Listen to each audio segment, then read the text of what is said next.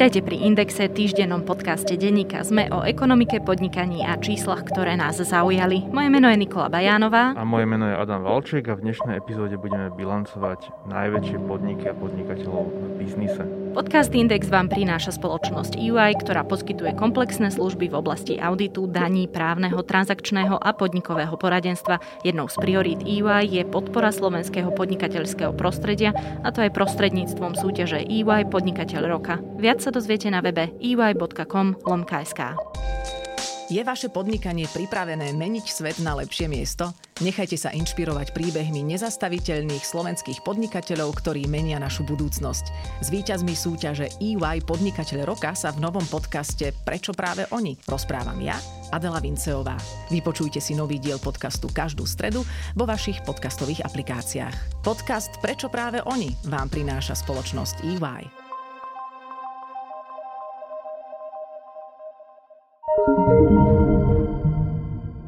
Denník sme v spolupráci s anglickými novinami The Slovak Spectator a spoločnosťou eh, Finstat prvýkrát publikuje ročenku najväčších biznise, ktorá obsahuje rebríčky najväčších podnikov na Slovensku. Nájdete ju vloženú v denníku sme nasledujúci útorok.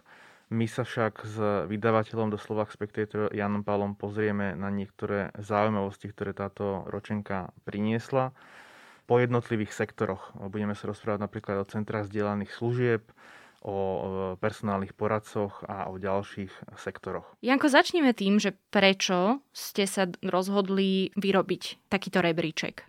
Rebríčkovaniu sa venujeme už niekoľko rokov. Viac menej informácia o prehľad o trhu ako takom Slovak Spectator prináša už od roku 1999 eh, v ročenke Book of List.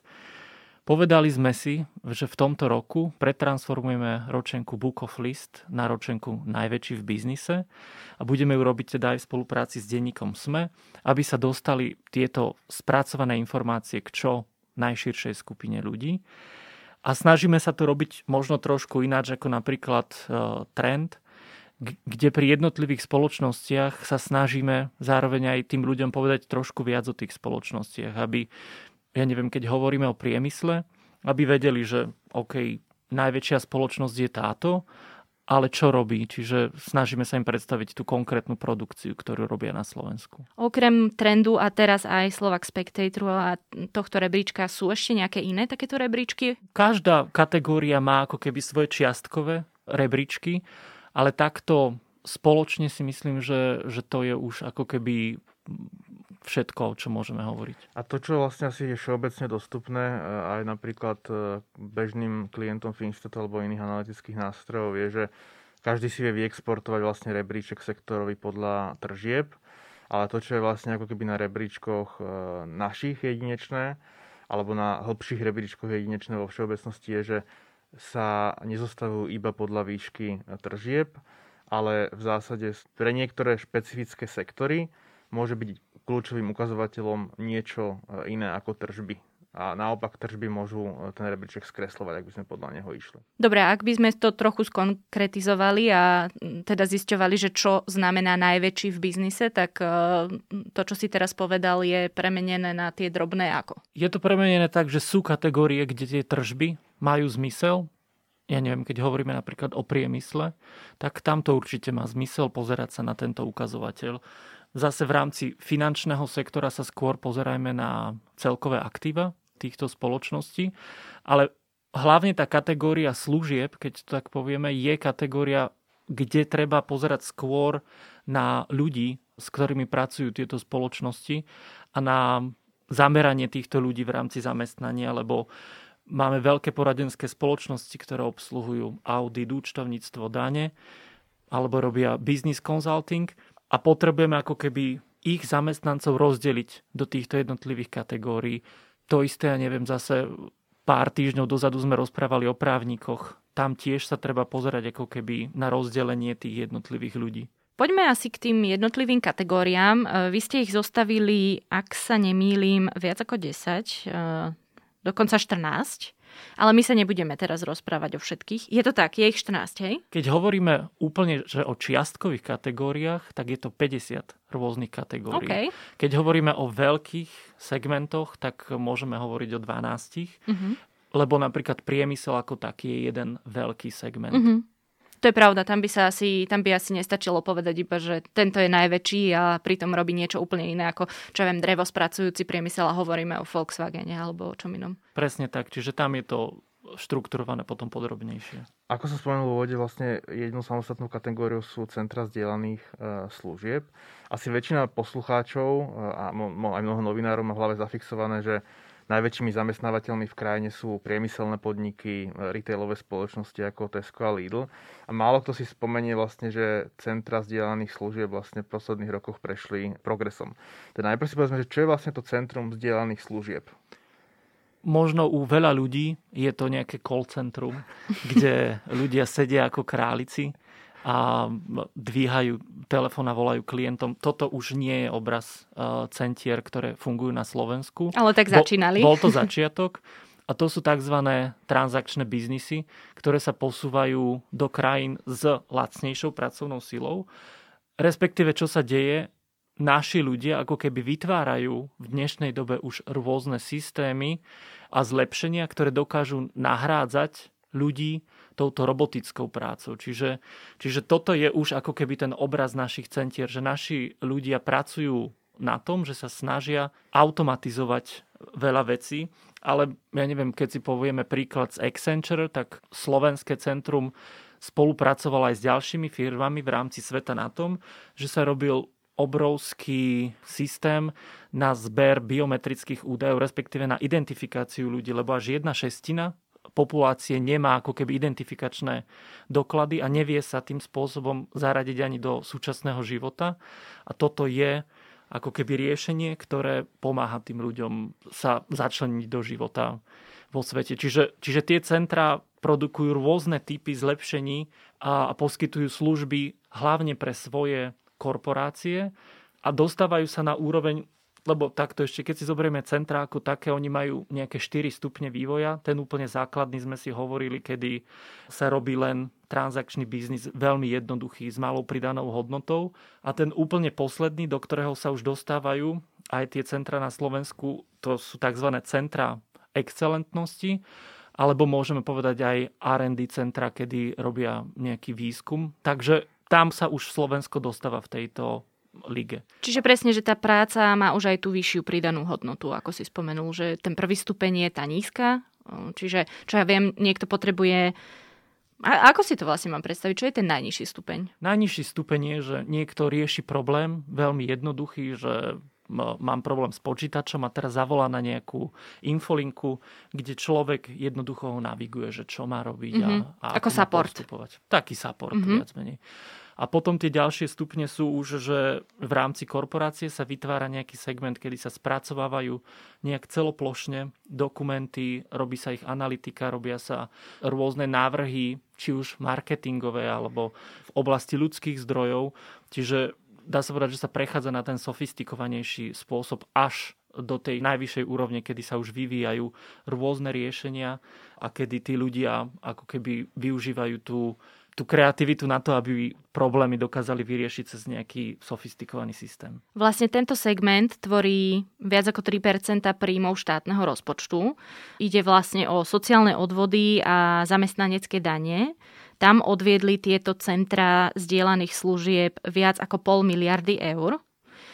Teraz som taká múdra, lebo čítam tvoje poznámky. Každopádne, je Accenture to najväčšie, alebo sú práve že iní uh, hráči tí top? Úplne najväčším je IBM, ktoré má okolo 5000 zamestnancov. Hovoríme okolo, lebo nechcú úplne presne špecifikovať túto hodnotu. Preto aj my v rámci rebríčku sme nehodnotili na základe počtu ľudí, predsa len zase to môže byť klamlivé kvôli tomu, že niektoré centra môžu mať ako keby ešte časť toho transakčného biznisu a menej platených ľudí. Čiže keďže podstatou centier zdieľaných služieb je, že poskytujú služby pre svoju materskú spoločnosť, tak sme sa pozreli na tržby pre spriaznené osoby a, a tým pádom sa nám tam podarilo ako keby odčleniť. Čiže IBM aj v tejto oblasti e, vyšlo ako najväčšie centrum. Veľkým hráčom je napríklad aj Deutsche Telekom, ktorý má v Bratislave jedno centrum a ešte väčšie možno niektorí ho poznajú ešte pod starým názvom T-Systems. Tam došlo vlastne k premene na Deutsche Telekom Services. E, takže, ale sú to dve osobitne fungujúce centra, že nie sú prepojené. Jedno je v Košiciach? Jedno je v Košiciach a druhé je v Bratislave. A kebyže sa pozrieme možno ešte na to, že najviac centier, ako keby rozdrobených po krajine má Siemens, ktorý ešte okrem Bratislavy a Košic má ich Žilinu. Zamestnávajú 40 tisíc ľudí a teda ešte keď si spomenieme trochu tie centra excelentnosti, ktoré z nich to je? Ako keby v každom z týchto centier sa už časť biznisu mm. pretransformováva až do tej úrovni, úrovne centra excelentnosti, ale nemôžeme hovoriť, že celé tie centra sú v takejto pozícii. Nemáme tu napríklad listovaný Svizre, ktorá je zaisťovňa, ktorá na Slovensku práve sa ako keby snaží odčleňovať od tohto výrazu Centra zdieľaných služieb, lebo oni sa ako cítia už ako centrum excelentnosti, ktoré už ako keby je na tej najvyššej úrovni ako celku. Uvidíme, ako to každopádne dopadne z IBM, ktoré ohlasilo prepušťanie v Európe. Poďme ale teraz k ďalšej kategórii, kategórie banky, poisťovne a, a leasing. Tam to ako vyzerá? Tam sú tí hráči, myslím si, že aj na verejnosť e, celkom známi, čiže Slovenská sporiteľňa, Všeobecná úverová banka sú najsilnejší hráči. Možno ľudí zaujíma, keďže ČSOB sa počas budúceho roku bude fúzovať s OTP bankou, že či to nejakým spôsobom e, ju posunie niekde vyššie podľa tých prepočtov, keď sme to pozerali, tak vychádza to tak, že zostane približne na tom mieste, kde je, čiže ona je štvrtá na trhu a, a to tá fúzia s OTP bankou ju len priblíži k Tatra banke. V rámci poisťovní tam dominuje Allianz, v rámci leasingu tam dominujú zase leasingovky, ktoré sú napojené na banky a najväčšou je ČSOB leasing. Možno, čo sa dá pozorovať ako zaujímavý fenomén ešte toho trhu, tak e, sú to pobočky kamenné, kde máme možnosť vidieť, že väčšina tých bank, keď sme porovnávali dáta približne 5 rokov dozadu, tak u väčšiny bank dochádza k poklesu kamenných pobočiek a tento trend bude asi výraznejší ešte týchto najbližších dvoch Tam je vlastne zaujímavá je to transakcia z rebríčka právnického, že vlastne VUB banka predávala celú svoju pobočkovú sieť a potom si čas nej spätne prenajala. A je to vlastne zaujímavý fenomén, o ktorý asi v budúcnosti sa bude prejavovať e, ešte výraznejšie, že tie banky sa nechcú venovať správe majetku, ale chcú sa venovať tomu core biznisu. To možno až tak spolu nesúvisí, ale ak sa nemýlim, tak aj developeri nakoniec predávajú svoje budovy a nevlastnia ich. Presne tak. Presne tak, to je aj ako keby tendencia. My keď sme sa ako keby borili s tým, že čo má byť ukazovateľom, že ktorí sú najväčší developeri, lebo pôvodne sme tam chceli mať len jedno kritérium, podľa ktorého by sme to vyhodnotili. Nakoniec sme skončili pri piatich kritériách, ktoré sme vážili, práve kvôli tomu, aby sme sa pozreli na rôzne segmenty, ktoré ten developer obsluhuje a tiež to, že developer vlastní príliš veľa nehnuteľností a nejakým spôsobom ich nepredáva, nesvedčí o tom, že je, že je najväčší. A ten úspech práve je to, že sa mu skôr darí ako keby posúvať tie staršie projekty, ktoré sú obsadené a začať a rozvíjať nové projekty. Bankám podľa mňa treba ešte takú jednu zaujímavosť povedať, že vlastne drvia väčšina bank je v zahraničných rukách s výnimkou vlastne Prima banky a malej banky, ktorá je v rukách investičnej skupiny Penta a s výnimkou pomerne významnej poštovej banky a trocha menšej JNT banky privátnej, ktorá je v rukách skupiny JNT Finance Group, ktorá je vlastne Československo-Čínska. Jedna ale z tých vecí, ktorú ešte podotknem, je, že síce sa pobočky zatvárajú, ale boli minimálne dve banky, ktoré boli mm, v opačnom trende a to bola Tatra banka a Prima banka a Prima banka má na tomto tuším postavený aj veľmi marketing. silný marketing, že sa teda dajú nájsť hoci kde. A uvidíme po tomto roku, že či to bolo dobré rozhodnutie alebo nie. A zároveň e, to tak trochu pre mňa osobne je prekvapujúce, keď sa dnes snažia banky mm, modernizovať a ísť skôr do takých tých aplikácií a, a ja si transformovať myslím, sa. No. Ja si myslím, že pri tej Tatra banke je to ešte aj ten vstup Raiffeisen e, na slovenský trh, ktorá je ako keby Tatra banka sa snaží a profiluje sa skôr ako moderná biznis banka a Raiffeisen sieť vnímam skôr ako takú ľudovú sieť. Jasné. Tak ako ma zaujímalo, zaujímalo pri tých centrách zdieľaných služieb, že ten rebríček ukazuje, že je vlastne najväčší zamestnávateľ v krajine, tak povediac, tak vlastne zaujali ma aj výsledky v sektore auditu, daní a poradenstva kde v zásade tiež verejnosť asi vníma ten stereotyp, že existuje nejaká e, veľká štvorka. Ale z tohto rebríčka teda vyplýva, že je tam aj dominancia nejakého slovenského subjektu.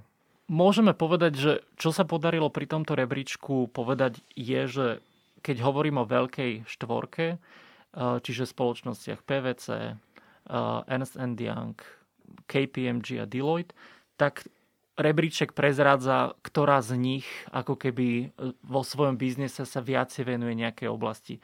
Najväčšou z nich je PVC, ktoré má na Slovensku aj Centrum zdieľaných služieb. Pomerne silnou, respektíve druhou najsilnejšou v audite je KPMG a zase v oblasti daní Ernst Young. Čo je zaujímavé vidieť, že sa podarilo do ako keby veľmi blízko k tejto veľkej štvorke priblížiť spoločnosti VGD, ktorú vlastní belgický podnikateľ, ktorý prišiel na Slovensko, začal tu rozvíjať biznis v 90. rokoch a podarilo sa mu ako keby veľkosťou priblížiť, nehovoríme, že vyrovnať tej veľkej štvorke, ale napríklad v kategórii účtovníctva sa mu e, podarilo umiestniť na prvom mieste. Čiže je to ako keby tiež ukážka toho, že že aj tí zahraniční podnikatelia, ktorí tu prišli, niektorí prišli len s ideou a podarilo sa im ju pretransformovať ako keby do úspešného biznisu ale cítia sa a pôsobia už na Slovensku ako Slováci. Veľmi zaujímavé informácie si zistila aj k personálnym agentúram. Mňa to zaujalo hlavne kvôli tomu, že e, ľudia majú, a ja mám teda zafixované personálne agentúry ako niekoho, kto vypisuje proste inzeráty na profesii za tie firmy e, a robí to masovo ale ty sa teda pozrel aj na e, sektor alebo podsektor headhuntingu. Keď si zoberieme ten pracovný trh alebo trh ľudského kapitálu, ako to radi nazývajú z, tohto segmentu ľudia, tam môžeme ako keby hovoriť o troch kategóriách e, spoločnosti, ktoré hľadajú zamestnancov. Prvé sú agentúry dočasného zamestnávania, ktoré väčšinou získavajú ľudí pre priemysel, kedy ako keby leasingujú zamestnancov pre samotné spoločnosti. Tam je najväčšou spoločnosťou Manuvia, aj keď vieme, že tá je momentálne na predaj a rozpráva sa o tom, že by ju mohla prebrať nejaká medzinárodná sieť. Zatiaľ nie sú známe bližšie informácie. Potom, keď sa pozrieme na trh personálnych agentúr, aj ten sa postupne mení. Kedy si bol ten formát vypisovania inzerátov, hromadného hľadania. Dá sa povedať, že aj tam sa už veľakrát aj v personálnych agentúrach približujú k headhuntingu, kedy hlavne na niektorých pozíciách e, musia používať o moc sofistikovanejšie spôsoby vyhľadávania. A teda tam máme najsilnejšiu spoločnosť Manpower, práve vďaka tomu, že oni obsadzovali veľa pozícií pre Jaguar ale takými silnými tradičnými ďalšími hráčmi sú Grafton a Lugera. A potom tí top? A teraz, keď sa dostaneme k eh, poslednej časti, a to teda to je headhunting alebo executive search, tak to je oblasť, kde máme ako keby menšie čísla obsadených pozícií, ale jedná sa o veľmi špecifické pozície. Aj ten čas vyhľadávania je minimálne 4 týždne, kým vôbec sa, sa podarí e, zostaviť nejaký shortlist e, kandidátov. Tieto firmy veľakrát fungujú aj odlišne, čo sa týka vyplácania provízií, kedy tým, že je to dlhší proces, tú províziu majú rozdelenú na tri splátky pri predstavení kandidátov pri shortliste a potom pri nástupe človeka do spoločnosti alebo pri podpise pracovnej zmluvy.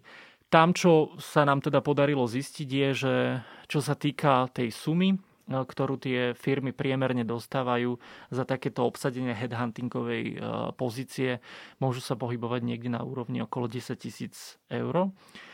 A zároveň tam môžeme sledovať silné značky, ktoré pôsobia tradične ako medzinárodné to je napríklad skupina Amro Bienevine alebo Pedersen, Arthur Hunt, ale potom aj lokálne značky, akým je napríklad Menkina and Partners. Pri tomto rebríčku tých personálnych agentúr a headhuntingových poradcov, vlastne čo bolo tým kritériom? Že asi to neboli tržby.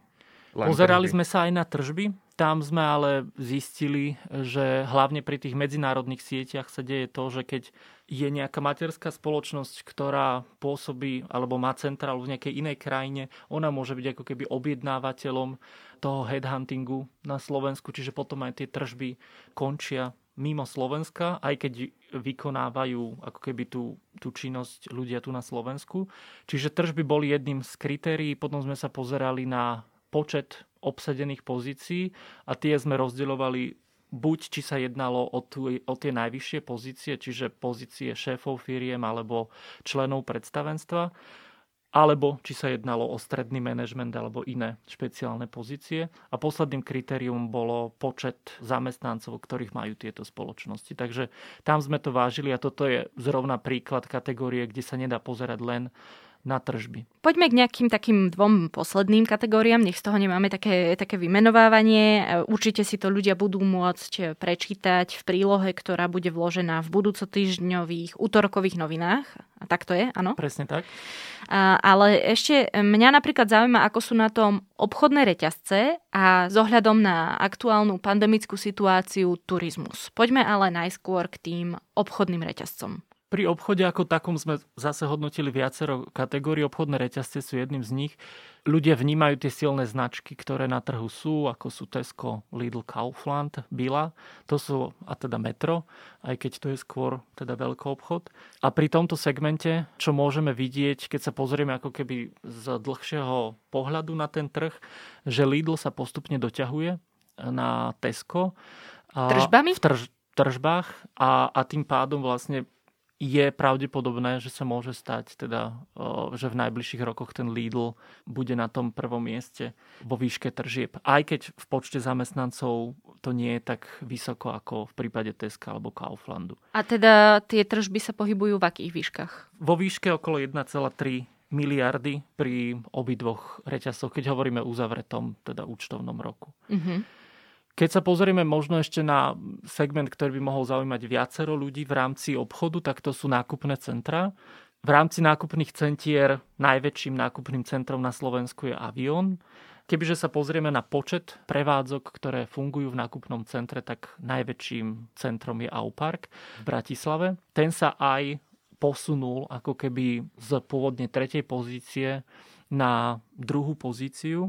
A to hlavne vďaka tomu, že odkúpili priestory kina, vybudovali sauniu a zároveň rozšírili food court. Čiže tá predajná plocha nákupného centra narástla nad úroveň Eurovej, ktorá tradične bola uvádzaná ako druhé najväčšie nákupné centrum, ale vieme, že tam dochádza k pomerne širokému rozšíreniu Eurovej, čiže ona sa vráti na tú druhú pozíciu.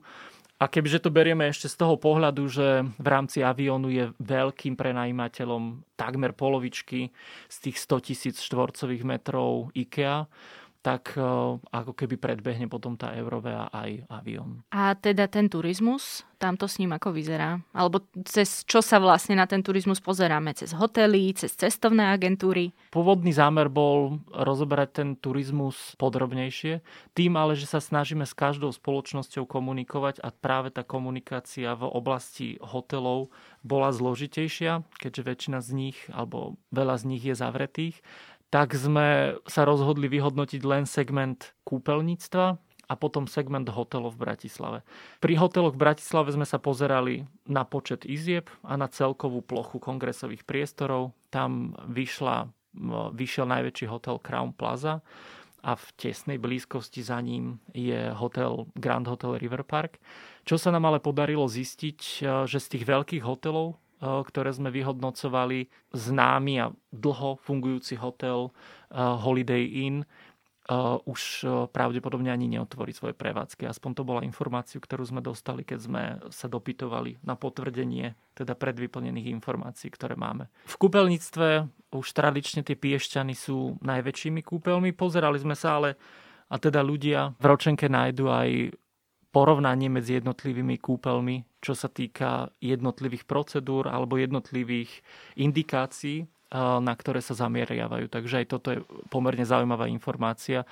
A myslím, že to je veľká pridaná hodnota celej tej ročenky, že okrem toho, že zistíme a vidíme na jednom mieste, ktoré spoločnosti sú tie najväčšie. Máme možnosť si porovnať tie základné ukazovatele. Ako sme hovorili na začiatku, vždy sa dá pozerať na ten segment z iného uhlu pohľadu a zvoliť si ako keby iný ukazovateľ. A tento rebríček to umožňuje, že človek si vie potom už e, povedať, že OK, kebyže sa pozerám na počet zamestnancov, tak mi to vyjde v takomto poradí, ale zároveň si jednotlivé tie spoločnosti vie vzájomne porovnávať v tej kategórii, lebo sme im kladli rovnaké otázky a na základe nich vie každý zistiť, že čo vlastne robia. Ja sa chcem na záver opýtať vlastne tú otázku, ktorú som naznačil pri tých bankách. Dominuje nejakému z tých 50 skúmaných sektorov firmy, ktoré sú v slovenských rukách, alebo je to skôr tak, že vlastne celý rebríček je na prvých miestach nadnárodnými korporáciami zaplnený? Keď si zoberieme ako celok tie rebríčky, sú segmenty, v ktorých ten slovenský kapitál je vidno. Takým je napríklad IT, lebo my sme veľakrát, keď si človek zoberie výstup zo spomínaného Finstatu, on dostane len zhluk spoločnosti na základe toho, ako sa oni kategorizujú v rámci uh, účtovnej závierky. Tam treba ako keby každú tú spoločnosť si pozrieť, uh, rozčleniť jej segment. Čiže pri IT sme spravili to, že centra zdieľaných služieb, ktoré sa práve v kategórii softveru často vyskytujú alebo služieb v oblasti online. Tie sme vyčlenili a potom sa vyčistil ten rebríček tak, že, že tam e, dominujú ako keby na tých prvých pozíciách slovenské spoločnosti. V IT je to asset, ktorému sa podarilo minulý rok prekonať už úroveň tržieb cez pol miliardy. Ďalším takým segmentom, kde je ten slovenský kapitál, tak to sú producenti vína, že tam stále sú tradičné slovenské rodinné vinárstva s výnimkou jedine Huberta, ktorý je v nemeckých rukách. A keď hovoríme ešte o tých krajinách, tak dominancia v rámci priemyslu je Nemecko a Južná Kórea, alebo teda Korejská republika. Segment, e, kde pomerne výrazne vidno dominanciu jednej krajiny, je polnohospodárstvo. Tam je to Dánsko v odpadovom hospodárstve vidno ako keby prienik tých severských krajín a tie vidno výraznejšie aj v rámci drevárskeho a drevospracujúceho priemyslu. O rebríčku najväčších hráčov v jednotlivých kategóriách biznisu na Slovensku sme sa rozprávali s vydavateľom ze Slovak Spectator Janom Palom. Ja ešte pripomeniem, že podrobnejšie informácie, celý rebríček s tými mnohými 50 kategóriami si nájdete budúci útorok v novinách v denníku ZME. Podkaz Index vám prináša spoločnosť EY, ktorá poskytuje komplexné služby v oblasti auditu, daní, právneho, transakčného a podnikového poradenstva. Jednou z priorit EY je podpora slovenského podnikateľského prostredia, a to aj prostredníctvom súťaže EY Podnikateľ roka. Viac sa dozviete na webe ey.com lomka.sk.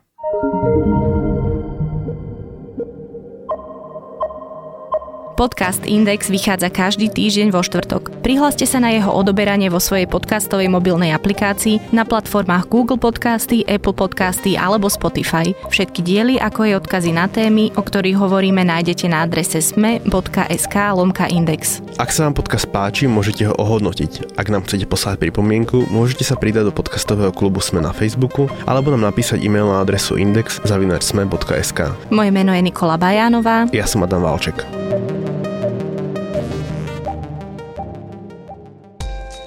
Príbehy pre tých, ktorí menia svet. Vypočujte si podcast Prečo práve oni od spoločnosti EY.